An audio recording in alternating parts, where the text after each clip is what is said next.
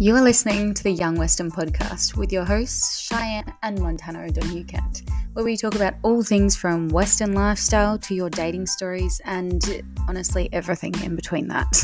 Hope you enjoy.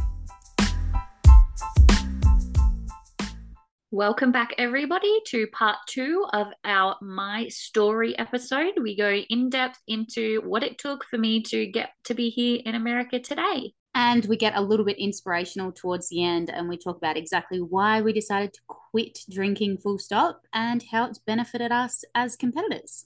Hope you enjoy.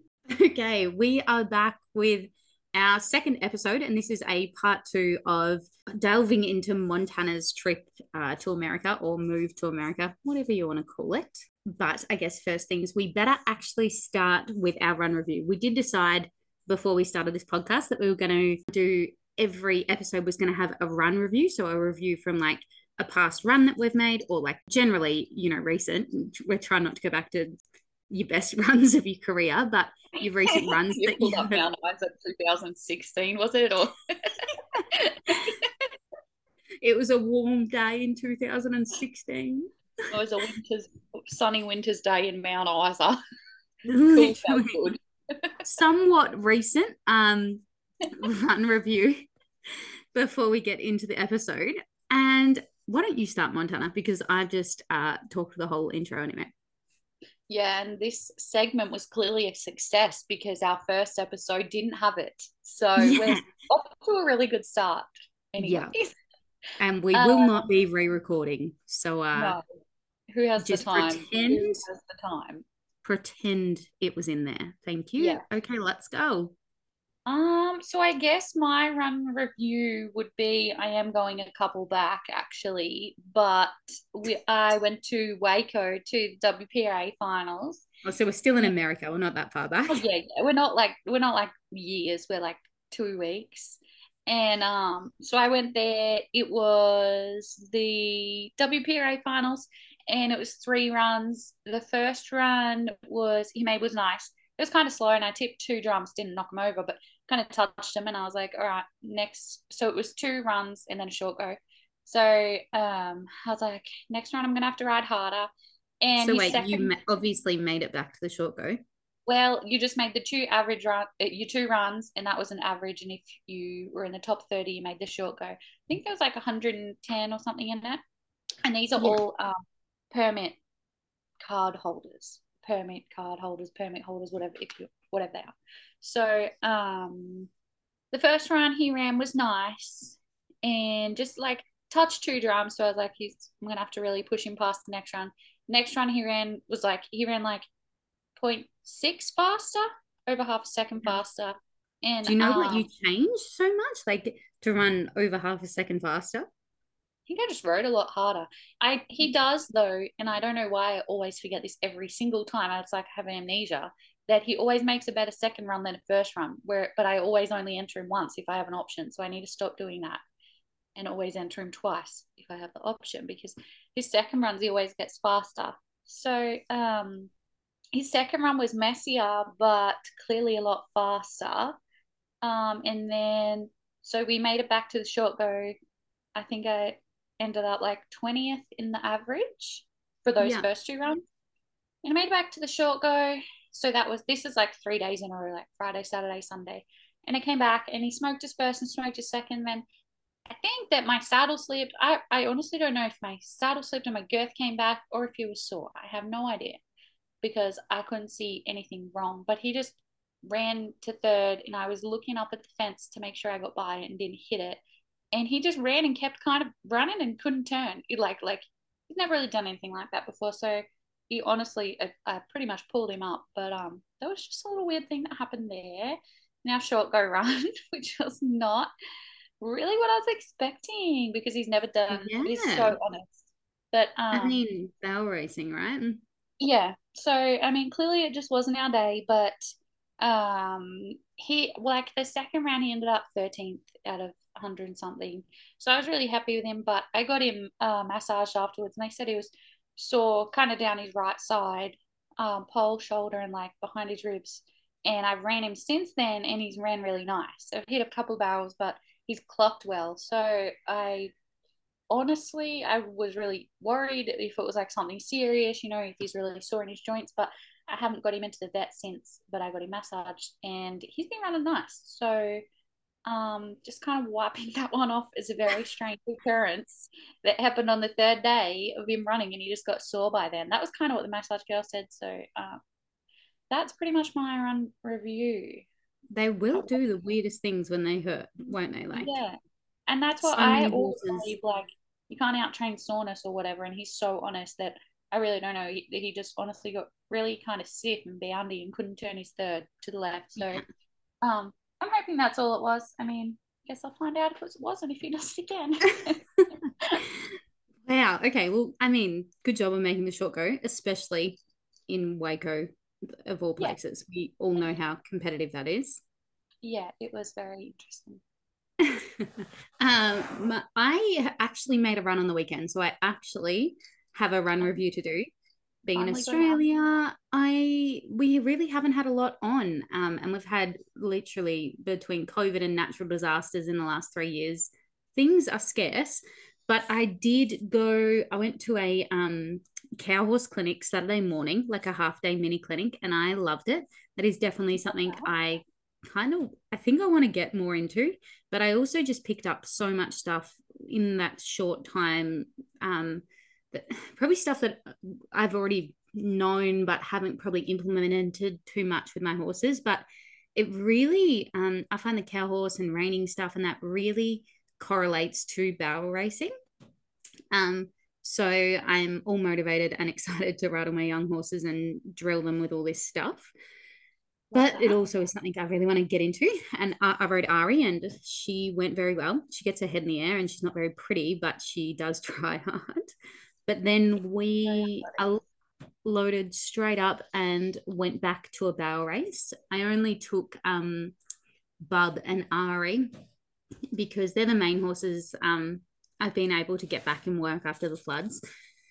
And Bub hasn't made a run since Tamworth, I think, which is what, September, and we're the end of November now. And she's a little chubby, but she went and made a run and she actually won the 1D. So I was so excited. Her first 1D win. Well, actually, she has won a 1D in Townsville too. I forgot about that one. But, I mean, she was against some really, really competitive horses on the weekend, like some rodeo horses, and it was an open divisional. So I was so happy with her. I don't think that we did too much different apart from she's just getting confident. She's the kind of horse that really, she can get overwhelmed quite easily.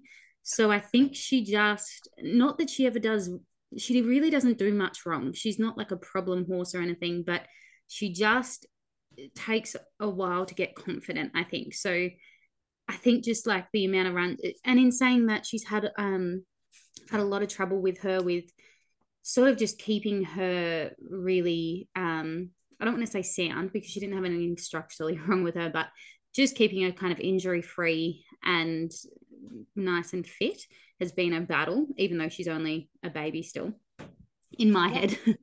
Yeah. Well, she hasn't had much. She really hasn't had much. She hasn't had much runs. Yeah, the Northern run was kind of her first run of rodeos. I think she'd done 2 rodeos before the Northern run, and that was just because I'd start her and then something could pop up and we'd have to give her time off. So I really wasn't even sure. I'd love this mare so much, but I wasn't sure whether I would even be able to get her to this stage. So I'm so excited that she's finally getting confident. She still overdoes everything. Like she overturns her drums. She really kind of overdoes everything. She runs a lot, I feel like. Like she's always moving. I rode her a couple of times early on, and like she's different to my style, obviously, but she's not like a point and kick type horse. I don't know whether that's my kind of style. I get them quite responsive maybe, because she is for a horse that she's probably not like, she's quite soft to ride, but you probably wouldn't look at her and be like, oh wow, she is like a cutting horse kind of soft.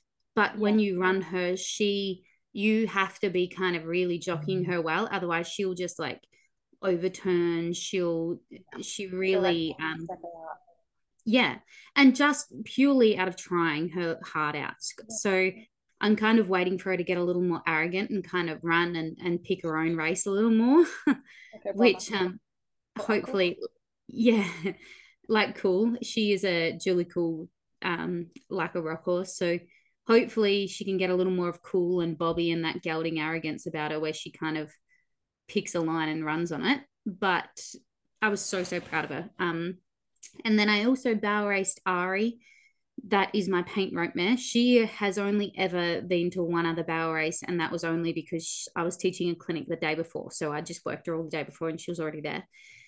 So, or the same day, the morning. So she has taken a really long time to be able to get to where she can kind of be patterned without heating her up. I've really had to take my time with her because she is quite fragile and she's so smart and fast that you could ruin her so quick. And also the fact that she's had so much pressure on her becoming a rope horse. We've kind of fast-tracked that as much as we could without ruining her. So she barrel raced and she worked so well. I was just so happy with her. She can be quite the opposite and be quite arrogant and just pick her line, and that's her line. And once she gets running, there's kind of, you lose her brain a bit, but she seems to have come back so much. And she was so...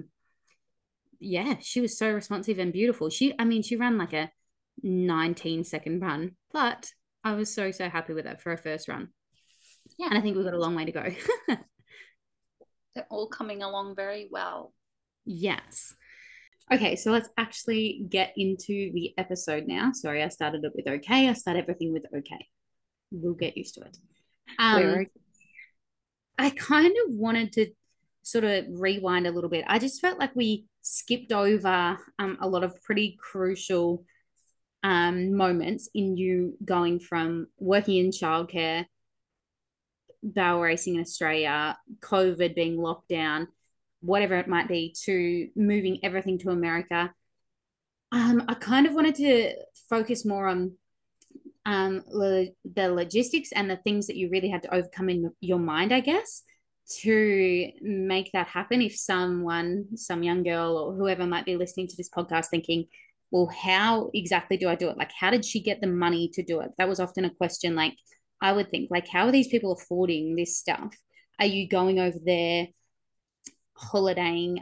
Like, do you get jobs? What kind of jobs can you get on your visas? What was like the plan with that? And then I also wanted to kind of emphasize the decisions that you had made and the sacrifices that you had made, not 100% knowing the outcome, that I think would be quite inspirational for a lot of people.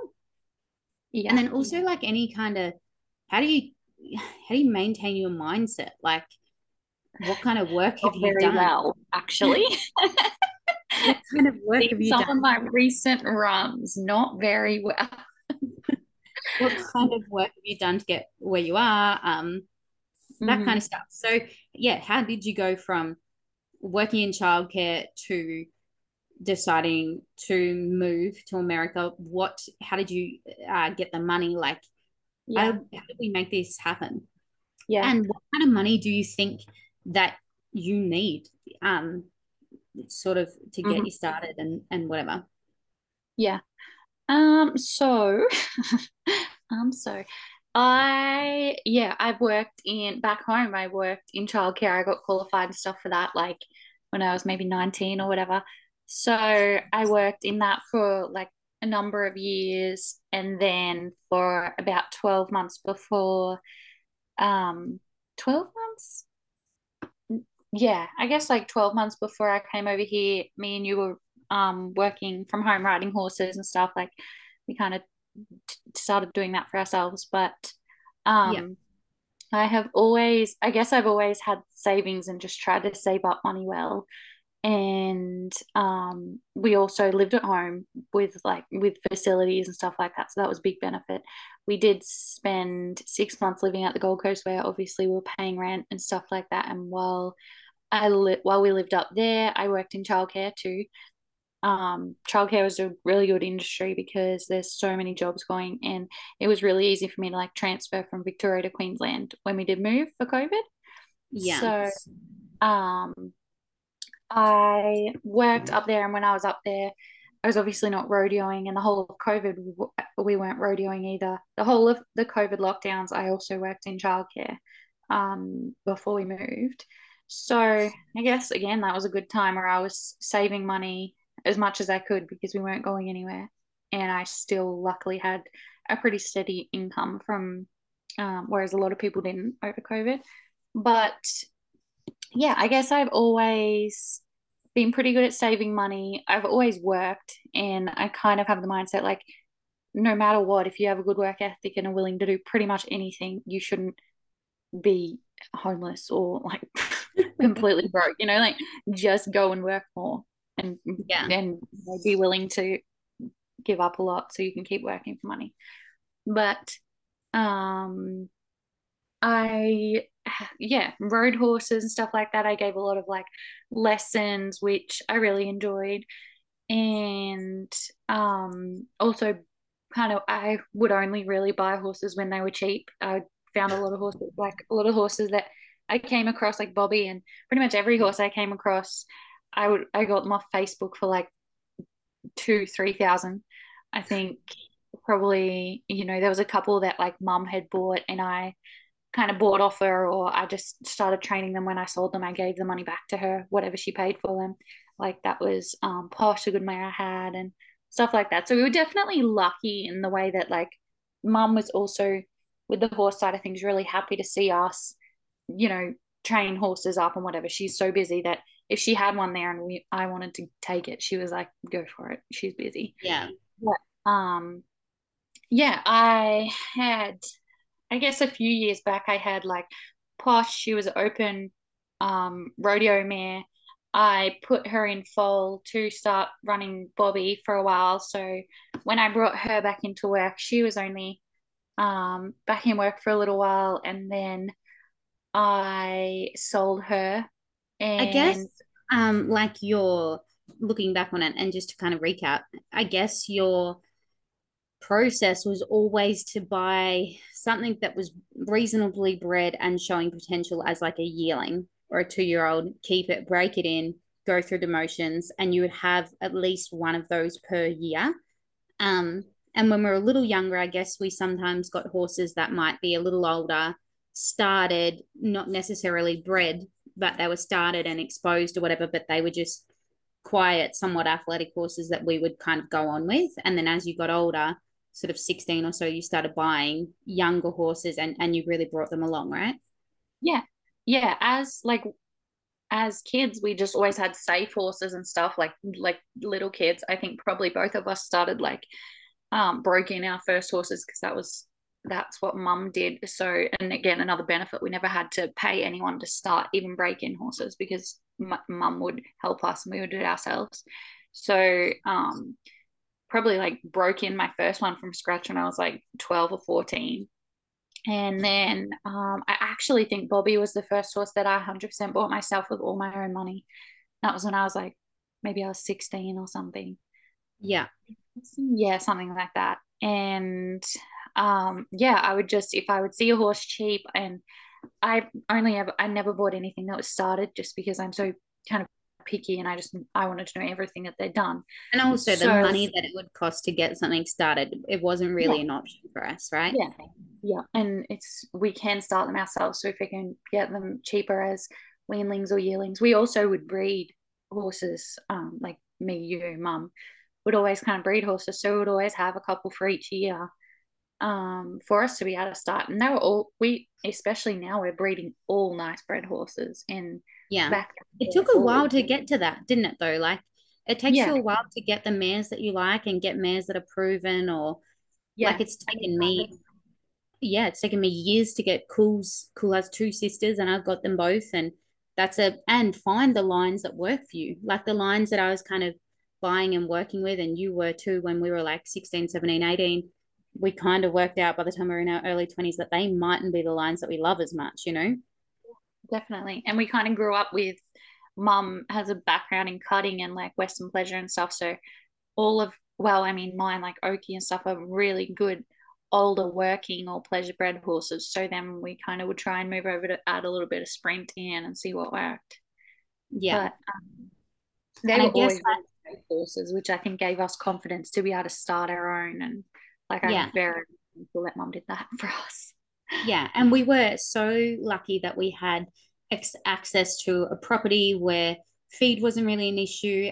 We had access to nice horses growing up, which meant that we could kind of win a little bit of money growing up, which meant we could, while we were still at school, kind of fund these new horses that we were buying. But in saying that, I remember being in school, getting up at 5 o'clock to go work horses before we then come back inside, got changed and went to school, and then would do it after school as well. And also, I guess our mother's name kind of helped us get into the realm of like lessons. Like, I know you were teaching a lot of lessons while you were still in school, and then you would go and work childcare, but you would also teach lessons, and you were also training all these young horses. So I think it was like a, without knowing, a very long-term plan from the time you were like 13, 14 to when, to now that you are in America. And I think people see things happen so extremely quickly when you've made the decision to move, but the only reason you had the money to move was because when you were 14, you bought this horse, and then, you know what I mean?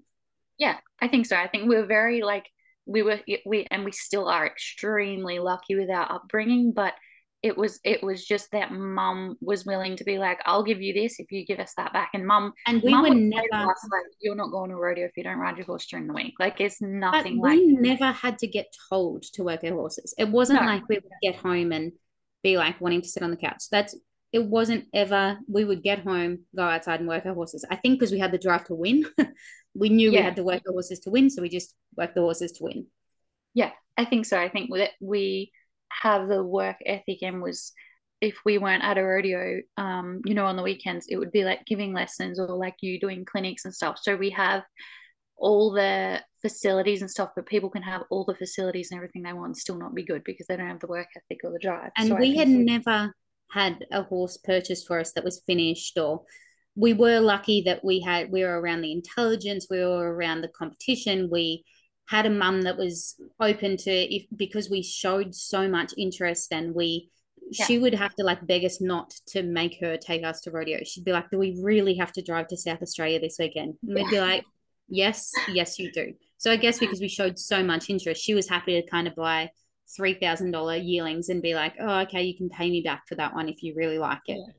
Yeah. And that was how it worked. Like she never, I don't know that she like ever said no, except till maybe last year when we're adults, to taking us somewhere. Like she like, so long as, but if we were sitting on the couch not riding, she would be like, I'm not taking you anywhere.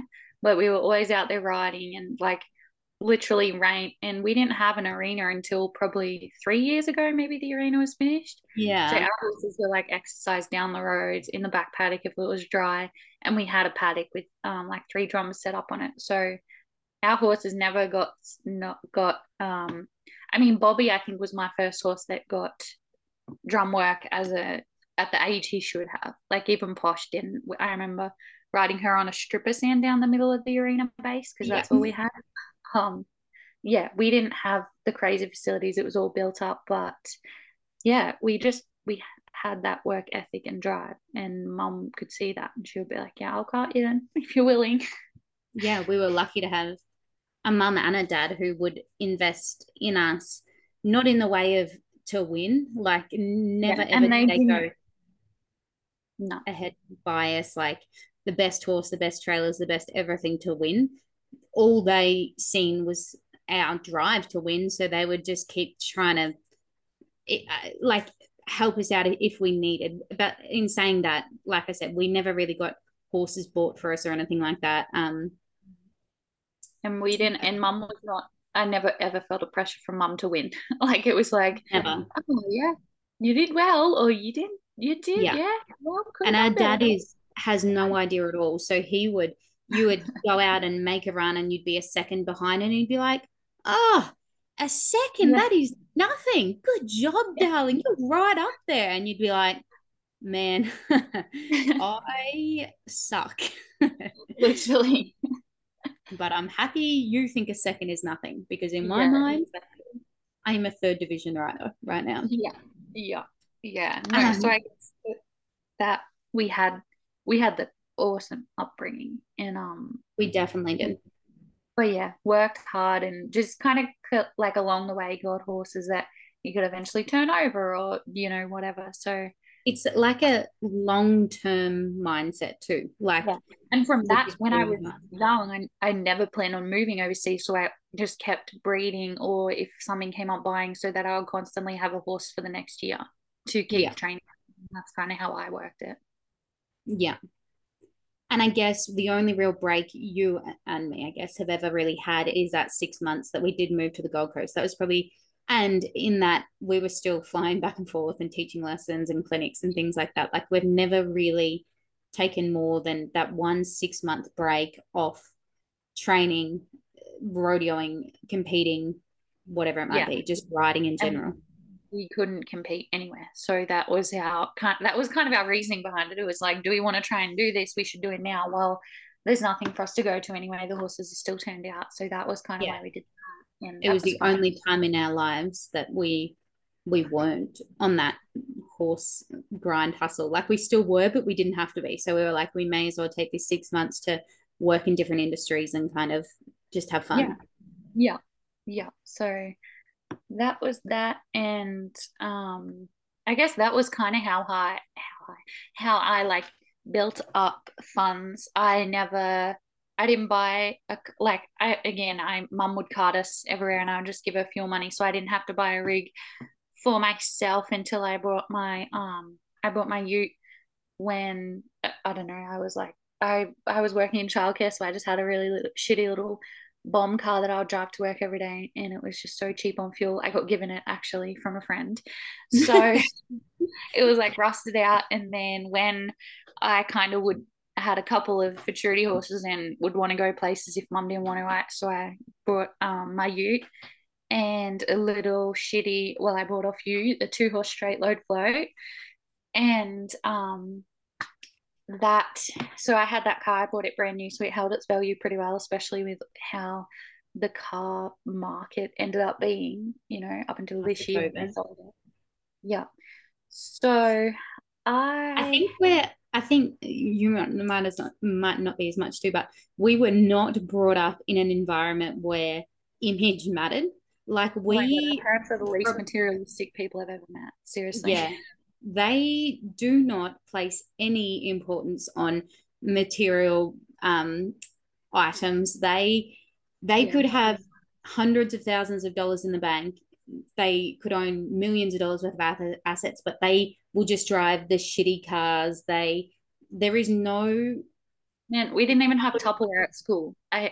I'm not even joking you. Mum used to give us our sandwiches in butter containers because she didn't care. She was like, take your sandwich in a container. Here's what I have. Still a sandwich. Like, there was no roll-ups. It was like basic, like, sandwich, bit of fruit, maybe a homemade slice. I mean, vibes on the homemade slice, but like, girl, we were like basic. It was like, I thought we're like the most popo people around. Like, I didn't realize that not everyone else went on 6-week holiday around Australia every year. Or could make the decisions that like our parents could make. Like, they were financially stable enough to just go, yeah, we'll go away. Yeah, we'll do this. Yeah, we'll do that. But possibly because of their whole life of just being like, couldn't care less what their image or their materialistic things were like. So in saying that, probably with me, we're a little more materialistic, but we weren't too worried if you rocked up to a rodeo. Like, even my little gooseneck, like, I'm like, I don't care if I rock up to a rodeo in like a little 3-horse gooseneck and my Mazda. If I'm going to pull off the horse that'll win, I'll still beat you. Like, I mean, my horse is worth more than my whole rig put together right over here right now. And but I mean, I own the truck and the trailer, and I don't have like millions of hundreds of thousands of dollars of debt. I own the truck, the trailer, and the horse. So right. I don't care really about that. Like, and I think that was probably something that got sort of instilled into us. We spent plenty of money on vets and making sure everything was fine with our horses that way, and we would be way more likely to splurge money on equipment that'll help our horses rather than a new saddle. Like, we were very much like that, and still probably are. Definitely. And I love some of the aspects that they instilled in us growing up, because I think it's made us how we are. But I mean, you had to be tough when you were turning up to primary school with a fucking margarine container for your sandwich container. Yeah. Yeah. I mean, there's a few things that mum probably could have splurged on. One being a nice Tupperware sandwich container. Oh, when I realized a lot less bullied. Yeah. Yeah. I mean, it does. It's character building. It makes you tough. Bro, the kids these days, right? Kids these days with their fancy Tupperwares, good Lord, they're spoiled. I would look at that. Like, I look at that now and I'm like, honestly, you've made it. If your parents send you to school with one of those, what are they, that S brand, I forget, those little sandwich containers, babe, you've made it. Like, you're not going to have another worry in the world. Like, never, you're done. You've made it. Us, on the other hand, never quite got that luxury. We were always, when we hit the road, it was not McDonald's and KFC. It was, I've packed sandwiches, I've packed juice boxes. You can have one juice, me especially, because I was I really got excited when mum packed us rodeo road sandwiches, because we would sometimes get cheese and bacon rolls. So there was some limit. Which was such an exciting thing to get some cheese and bacon. Such a treat, I tell you. But yeah, like, I guess they saved money on buying home brand chewy muesli bars that kind of chewed your teeth out of your head, so that we could go rodeo. I guess they figured by the time our teeth started falling out, we'd be old enough to pay our own dentist bill. So they're like, honestly, risk for reward. You know what I mean? Yeah, exactly. But anyway, we've got a little tangent of poverty. No, I'm joking.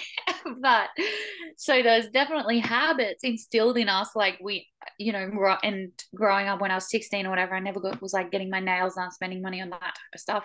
I mean, the eyelashes kind of got me when I was an adult, but you know, there's a lot of ways that I saved money and just working hard and that sort of thing, to build up enough horses to know that if I needed money, I could sell one and I would have the money right there. Yeah. So, building up the funds to come over here.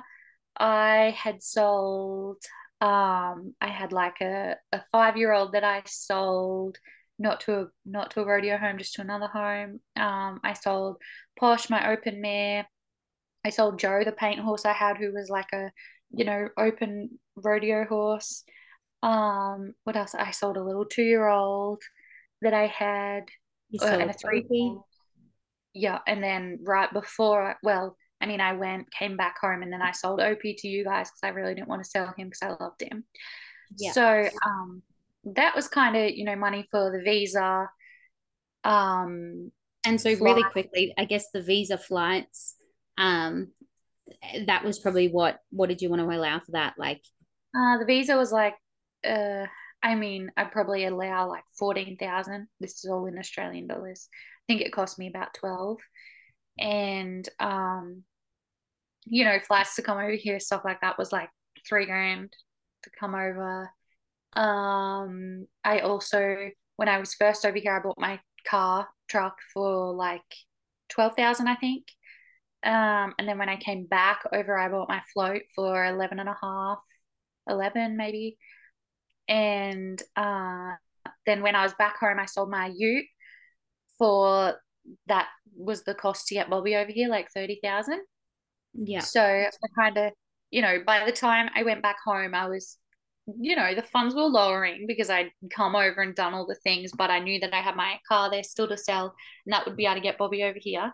So, I'd said yes to Bobby coming over, so I was praying someone would buy my car so that I could pay the bill. But so just like touching on that, you had booked Bobby on a flight because there was a little bit of urgency with that, right? They said that there wasn't too many flights, and you kind of I kind of asked him, like, should I, like, you know, what if I'm unsure? And he said to me, I don't know when they're going to fly again, because this was the first flight back after COVID. They hadn't flown for like years. So, I kind of hesitated, and he was like, look, if you don't get on this one, I can't tell you when the next one will be. There could be another one soon, but there might not be if this doesn't go to plan, sort of thing, because it was a whole new route for them to fly and all that sort of stuff. So, I mean, I just said yes because I didn't want to miss that flight because, you know, I'll figure it out. And nothing like putting pressure on yourself to make money. Yeah, nothing like making sure your car sells because your horse is about to get on the plane. So you put your horse on the, you booked your horse in without the money and you just knew you had to sell your car. Yeah, I just knew it would happen. You also had to do this whilst you hadn't finalised your visa. You had been approved, but you hadn't got that final appointment, which I think we touched on last time, that just kind of fell into place for you, but you wasn't sure when that was going to happen, right? Yeah, I think... and you were in Australia at that time. Yeah, so I think that Bobby was over here before my visa was finalised. So... Wow. I just gifted someone a really nice horse and who knows when I was going to turn up but I can see him again, but you know, it all worked out and I just kind of had some faith and prayed a lot to the universe for it to work. So I guess we've kind of that's what the kind of stuff I wanted to do, like touch on about how much money you kind of spent in the process of getting over there. And like I said, I said this last time, but you have done a vlog that really goes into detail of all this. But honestly, it was like such a long process for you. That's not to say you can't do it quicker. Like if you go get a job in the mines and just hustle and really hustle for 2 years or something, you might be fine. But for how young you are and how young you were, that was kind of the process you went about. You didn't go to uni and... Yeah. And no one helped me, as in like with money, no one helped me. But I had a lot back home and I sold a lot to be able to have the money. So now back home I have one broodmare that you guys have, which I really like. And I don't want to sell her, but I might sell her, you know, if a horse came up over here that I want to buy, because I don't have many savings left. But I'm going to survive. Like I have money coming in and stuff like that. So I think that making sure that you, as long as you kind of like, my thing is like, if you have a work ethic and you got over here and you got stuck, where I live is, I'm pretty sure someone said it's literally this county, which is like a shire, has the most horses in the whole of America. So that's kind of cutting horses, bar racing horses. So we know that horse people are always wanting workers and stuff like that. And one thing keeping in mind with the visa that you do have, and that's your visa, the sports visa is mainly probably the only option that rodeo people or Western people have to be able to enter America and work, unless they are some trained in some specific rare field, that you do have to work in the rodeo horse industry. So you can work, but it has to be in the industry.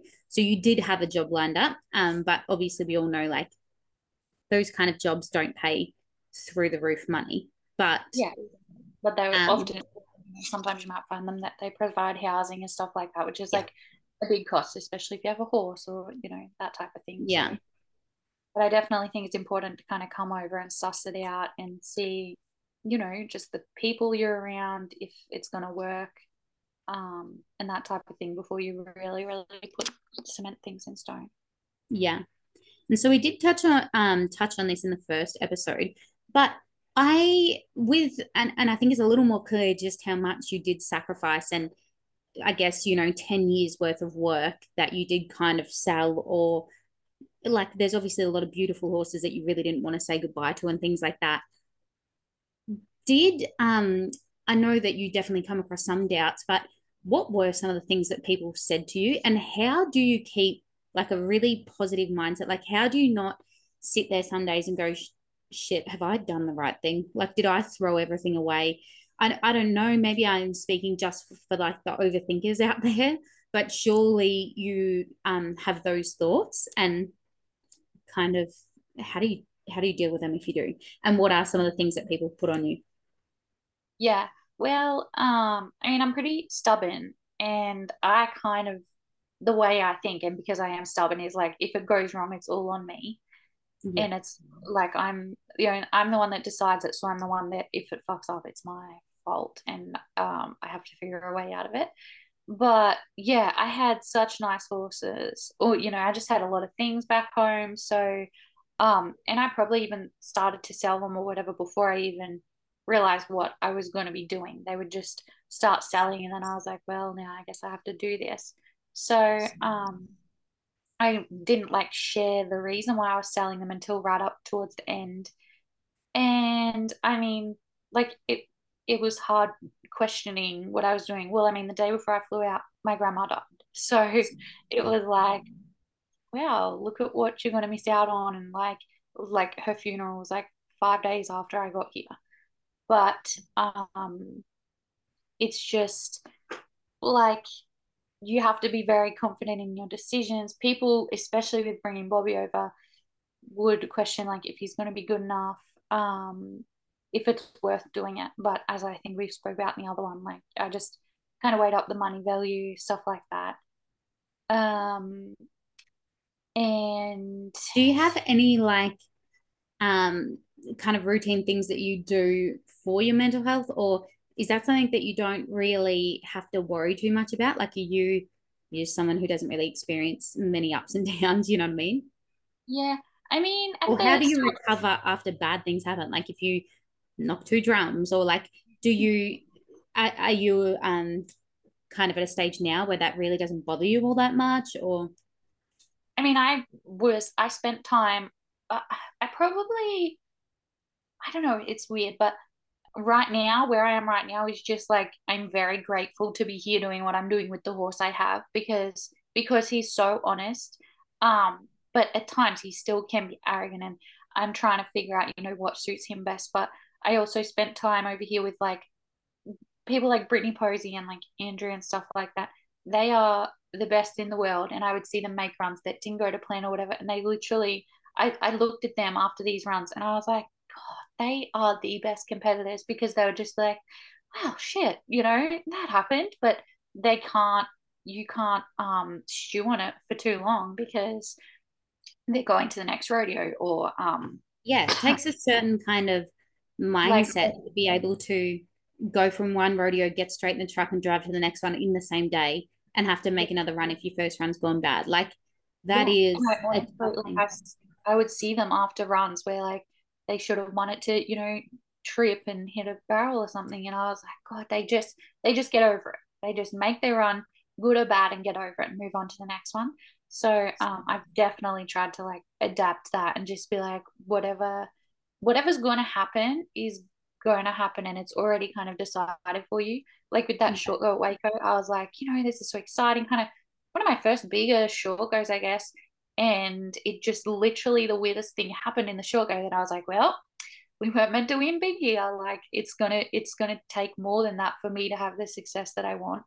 And it just is, you just have to keep getting back up and starting again. But it's just really getting over it, good or bad run, you have to give yourself a couple minutes and get over it. And I guess you have to kind of understand that it's a process, right? Like I think we're both big believers in everything happens for a reason, and sometimes like knowing what the reason is impossible in the moment. But knowing that this is all like a growth process, you either win or you grow from it, kind of thing. And I've seen so much growth in you every time you something doesn't go quite to plan, you change things and you move on. And I guess it's knowing that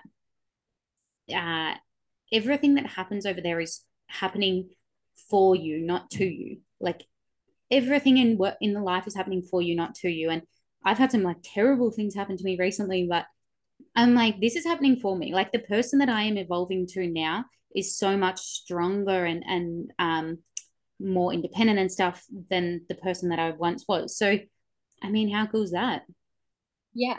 And I guess I spent, until I've been over here, I've always had like multiple horses, you know, at jackpots and stuff. So if you do bad on one, you'll do good on another one, whereas now I have one horse, and so it's either you do good or you do bad. So and that's probably the biggest thing I've taken away from all the literal NFR cowgirls and stuff that I've seen over here, good or bad, they just get over it and move on from it. And when it's your time, it's your time, and if it's not, it's not. But yeah, I've definitely taken on like literally training stuff from other people to be, you know, give him more runs, get him more fitter, kind of fix things that I think have helped physically in our runs. And I think it's important to just know and take advice from people you literally only want to take advice from. You don't have to take advice from everyone, whether they give it to you or not. If you don't ask for it, people will give you advice, whatever they think is right. But you choose to listen to that, or, you know, follow the people that you see doing well and that you like their methods and their mindset and stuff like that. Yeah. Yeah, okay. One other thing I kind of wanted to ask is, because this is something that's so common, I feel like, and I don't know whether this is the whole Australian tall poppy syndrome or Australians just being jealous. Oh my God, I could go on about that, seriously. Australians versus Americans, it's insane. Americans are the kindest, most, like, supportive humans. Australians tear you down. And anyway, you can give an American a compliment and they take it. And they're like, yes, thank you, I agree. Australians, they make a run to win the rodeo and they're like, oh, blimey, that was bloody off. Wow. And I'm like, oh, God damn, if I say well done, they're like, no, that was terrible. Oi, it's Australians. I thought it was all barrel races. But do that. Like, they'll make, and like good barrel races make an amazing run. You'll be like, oh my gosh, good job. And they'll be like, oh, it was pretty messy. And you're like, well, you bet me. And you're half a second off. Yeah. And you're like, oh, and you're like, I forget I'm a fourth divisional rider and that's not your greatest. Like, shut up and take the compliment. Fucking hell. We all know the messiest runs win most of the time. Like, but in saying all that, I wanted to kind of ask you, do you, and I don't know whether just because, and I mean, we share this kind of, personality trait where we are quite arrogant and we don't really give too much of a fuck about many people other than our closest people around us, but a really common thing for Australians to do is to heavily judge when a fellow Australian sends a horse overseas, or they go over to America generally themselves and compete. They are just like, they go heavy on the, I mean, unless you're like going to the NFR and won the world, they will kind of criticize you a lot more than if you were just to stay in your lane in Australia and just go to the local rodeos and like do your thing. And I will even see it like in clicky little communities where someone will branch out and go start pro rodeoing and go to the big pro rodeos, and they might generally they will fail. Most of us fail a million times before we succeed, so they'll fail, and people will have so much to say about it because they just never have the intellect nor the balls to even just like even fathom trying to make that decision or put that much on the line. Do you feel more pressure to do really well being in America now? And do you feel like a lot of people try and like feel like they have the right to be able to kind of comment on your like on what you're doing on your runs, or try and give advice that's unsolicited? Yeah, I mean, I probably feel almost less pressure over here because when I go anywhere, no one knows me. I mean, now people are starting to know me, but, you know, back home, people, I guess, knew me and Bobby, and so then they knew we did well as a baby, so then they kind of expect it, so you put a pressure on yourself. But over here, and especially at the first barrel races, I was like, no one knows. I don't tell anyone anything either. You know, I'm not walking around the barrel race being like, oh my God, I'm from Australia. So I was like just sitting there on him thinking like, this is pretty cool. And I'm just cruising around. And, you know, I asked a couple of people to video me at my first barrel races, and they're like, oh my God, he's such a nice horse. Well done. You know, they were so nice. And so I don't really feel a pressure over here because I'm very grateful. Like, it's given me a new perspective of just being grateful of like being over here, entering these barrel races and having a horse underneath me that's so honest, and I just think he's cool as shit. Like, so but yeah, a lot of people back home would like try and give you advice about bringing them over and stuff, and that's fine, but I'm just very wary of who I like listen to and who I associate with, because, you know, the energy and stuff like will put you off and will make you doubt yourself, especially because you know, I'm a young single person. I will like converse with you about it, but I don't have like a partner or a, you know, family like mom and dad over here to be like that know these type of people or whatever. So I'm just very picky with who I associate with, and, you know, all the good, not good people, but I've ridden with so many amazing barrel races, and unless you kind of ask them, they might give you your opinion if they're like, all right, she needs help here, but unless you ask, they're not going to give you advice, because they're like, well, you know, if they don't ask, maybe they don't want the advice, and they're not the type of people to just be like, go and fix this and change that, because they're kind of you know, they're worried about themselves and doing their own thing, and in a good way. But yeah, at the same time, if you ask and show, you know, a little bit of dedication and show that you're open to receiving their advice and like you're willing to learn, they will help you so much.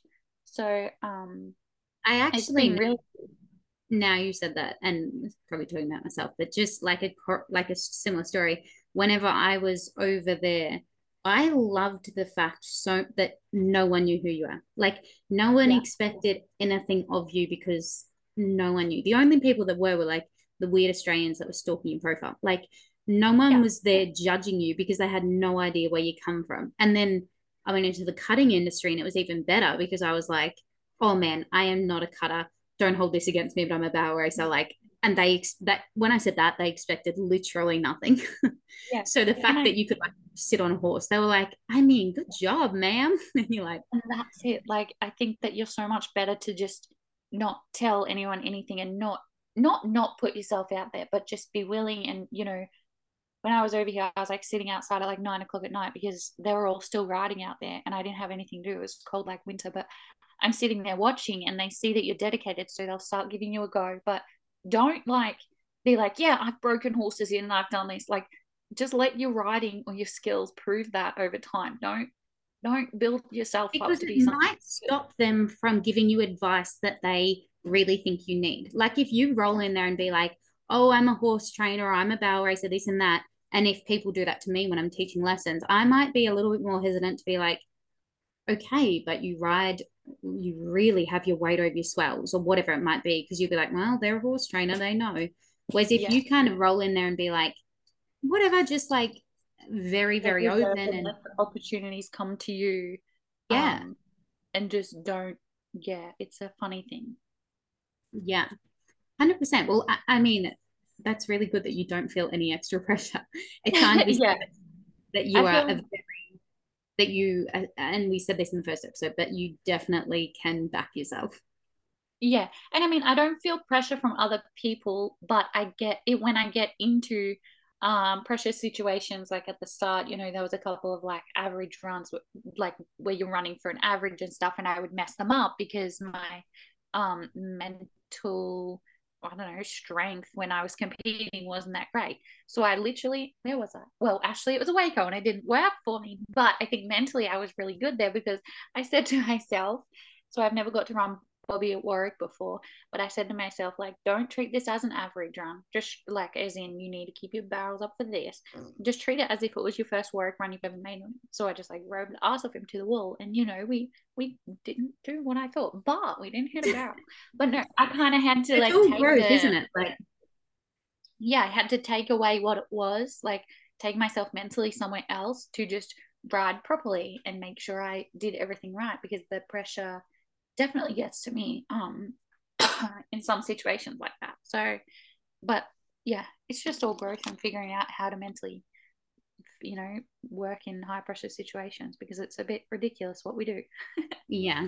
And just before we finish up, I kind of I guess there will be a lot of people that are always hungry for sort of the growth side of things, and I want you to talk just briefly on the changes that you've made in your life over the last however many years that you think have really helped you. Also maybe any like books or any kind of inspirational stuff you might listen to. And the changes, I mean, i.e. not drinking, not really kind of changing your focus. And 100%, I want to preface this by saying we are not judgy people. If you are in your like party phase, girl, go off, like sis, like enjoy that party phase, because God knows everyone, most of us have done it. And if you think, and if you don't have it, you will have it when you're 30. Yeah, like if you don't have your party phase, I mean, what do you even have any context to? Like, you're the most boring woman ever to talk to. So, sort of tell us how things might have changed a little bit for you in the last few years, and whether you think for you personally? Like, for everyone, it's different. There'll be some people out here that are like on 6-day benders at the NFR. And I mean, strange way. I mean, to be honest, that's most rodeo people in Australia. And for me, strange way to attack a professional sport, but go off. Okay. But for you personally, do you think not drinking, sort of, why did you make that decision? Or we both are, but why did you kind of make that decision? And do you, and same, I don't know if you kind of do much meditation and stuff anymore, but for you, what worked? And was there anything you kind of read or listened to that really helped? Yeah. So I guess we stopped heavily drinking after we had like a party phase, which was when COVID happened. So we don't really drink that much, but that's also like, I can't be out late. Like, I just need to like go to bed. Everyone around me now would tell you that like it gets at 10 o'clock and in general, I'm just so tired. I'm ready for bed. So I just try to like start taking it really seriously. And because when you go to the bar or whatever, you just find yourself hanging out with people that are absolute losers and invading on your energy. So and obviously you are somewhat spiritual or believe in like energy. Yeah, I'm a big energy universe gal. And so when you just hang around these gronks at the bars or whatever, it's going to take a toll on you, and people they're going to drain you of your energy if you've seen me at the bar. But nah, so we stopped drinking as hard, and you know, we're in bed and stuff and not partying. That definitely helped, just kind of with like mental clarity, but also just probably more who you're hanging around with. Yeah. And you just want to hang around with people that are like dedicated and focused on the sport and kind of helping you grow. Like if you've got, if you're at like, you know, it's the Mount Isa short go Sunday and everyone's encouraging you to like be out all night Saturday night, are they the type of people that are kind winning of the short go on Sunday? Yeah. I mean, sometimes, yes, I'm jealous, but maybe also cowboys than cowgirls. And, but like, are they the type of people like encouraging you to stay out all night that also, you know, believe that that's the best thing for you to have a good chance at the competition Sunday? So, you know, not hanging around those types of people. And that's also goes for when you're sober. Like if you get bad vibes around people, or if there's a lot of people, especially back home, that you can hang around with that just, you don't even realize it, but they will be like having input into, you know, subconsciously they're making you doubt the ground conditions or your horse or your riding ability or what you're doing, when you know deep down inside what works for you and your horse. So not hanging around those type of people definitely helps. And I definitely got into audiobooks and stuff like that in COVID. Relentless was really good, right? And The Secret is in like a universe kind of manifesting type book. Love that book. I think I've read it and also listened to it a couple times. Yeah. I'm not sure. What other books did we have that we loved? We probably went through this, this like woke stage, if you will, but we're not the woke people. We probably went through that stage quite similar times. And I think I got real heavy into books. I loved Relentless. And then there's a sequel to it called Winning by, I think they're both by Tim Grover. They were such good books. There's another book, The Inner Game of Tennis, which is not really about tennis, but it's all about our competition mindset. I couldn't get into it very much. Yeah. Montana has, I would say, undiagnosed ADHD. Yeah, I couldn't get into meditation at all. Like, I really tried meditation. Yoga, I did a lot of yoga during COVID, but meditation wasn't for me like it was for you. Like, you really enjoyed it or whatever and got into it. But yeah, meditation for me was really good. Now I think I'm in a different spot where it's not, I think I probably need it more just for anxiety or relaxation, but not necessarily to try and get through the trauma that I had to get through. Yeah. I definitely kind of like journaled sporadically. I do that now. Like if I'm needing to just like get things out, I'll just like write a page down of whatever, like gratefulness, what's going on, kind of looking back on my goals. I'll just like write a page or two of just words literally to get it out. I'm not a journaler all the time, but I also read the book, the Psycho-Cybernetics book. I can't read the title right now, Yeah, but it's the book that Eric Bullrider or whatever did. Yeah, does it go to a few? I think so. Yeah. Yeah. I love that book. I literally got it for like $10 on like a thrifted book thing over here, and really recommend that. I don't think I've finished that. I need to get into that again. Yeah, love that book. Definitely recommend that. I don't know if it's on Audible and stuff, but just try and find it and read it. Highly recommend. Yeah. And so for us, I guess, yeah, with our mindset, we kind of went through our partying stage a little bit. For reasons different to each other, we completely stopped. I think we probably are a little bit obsessive from time to time. Like, we probably didn't need to completely all or nothing quit drinking. Yeah. But and I've tried to drink like from here and there since, but it's just not for me anymore. But the same thing, it wasn't necessarily the drinking. It wasn't like we were alcoholics or anything. It was just the people and the environments you ended up in and the situations you were putting yourself in. And I guess after a while, we just realized that that was really, really not beneficial to us. And, you know, in any kind of competitive sport, I think rodeo would be one of the only sports that you'd be that competitive, but then also party with these people. Like football players, like if you've seen a football player drunk at a bar, they're like scratched, their contract's like gone, you know? Right. I think our energy and our, it's so important to preserve your energy and really be conscious of what you're consuming, who you're surrounding yourself with. And by doing those things, even though I think that we were still so motivated, no matter what. If we had a big night, we're still getting up in the morning and working, and we're still doing all the things. I've never missed a rodeo or run because I was hungover. Yeah, but in saying that, 90% of the people that you are partying with do not have the same goals and drive and just the same kind of, what would be the word? Like, they don't want the same for you. Yeah. Yeah, and some people are just happy to just stay in their lane and live their life that way, which is fine, but you just have to be surrounded by people that, even if they don't care to do what you're doing, they need to encourage you, and they need to not make you doubt what you're going to do, your goals and stuff like that. Yeah, and you can't take on all of their toxic shit that they're trying to work through. Yeah, exactly. They have to somehow be giving to your life, not taking away from it. So that would kind of like be the biggest thing, I'd say, just making sure the people you surround yourself with are like really encouraging. And that's what it's been like over here, you know, like which I think is a little bit different in Australians and Americans, but also Americans, you know, people in general can be toxic, so just be careful who you surround yourself with, take advice from the right people, and just live your best, you know. Advice. live your best Aboriginal. Okay, well, I guess we'll finish up on that note. Thank you guys so much for listening. Make sure you do all the things that you have to do.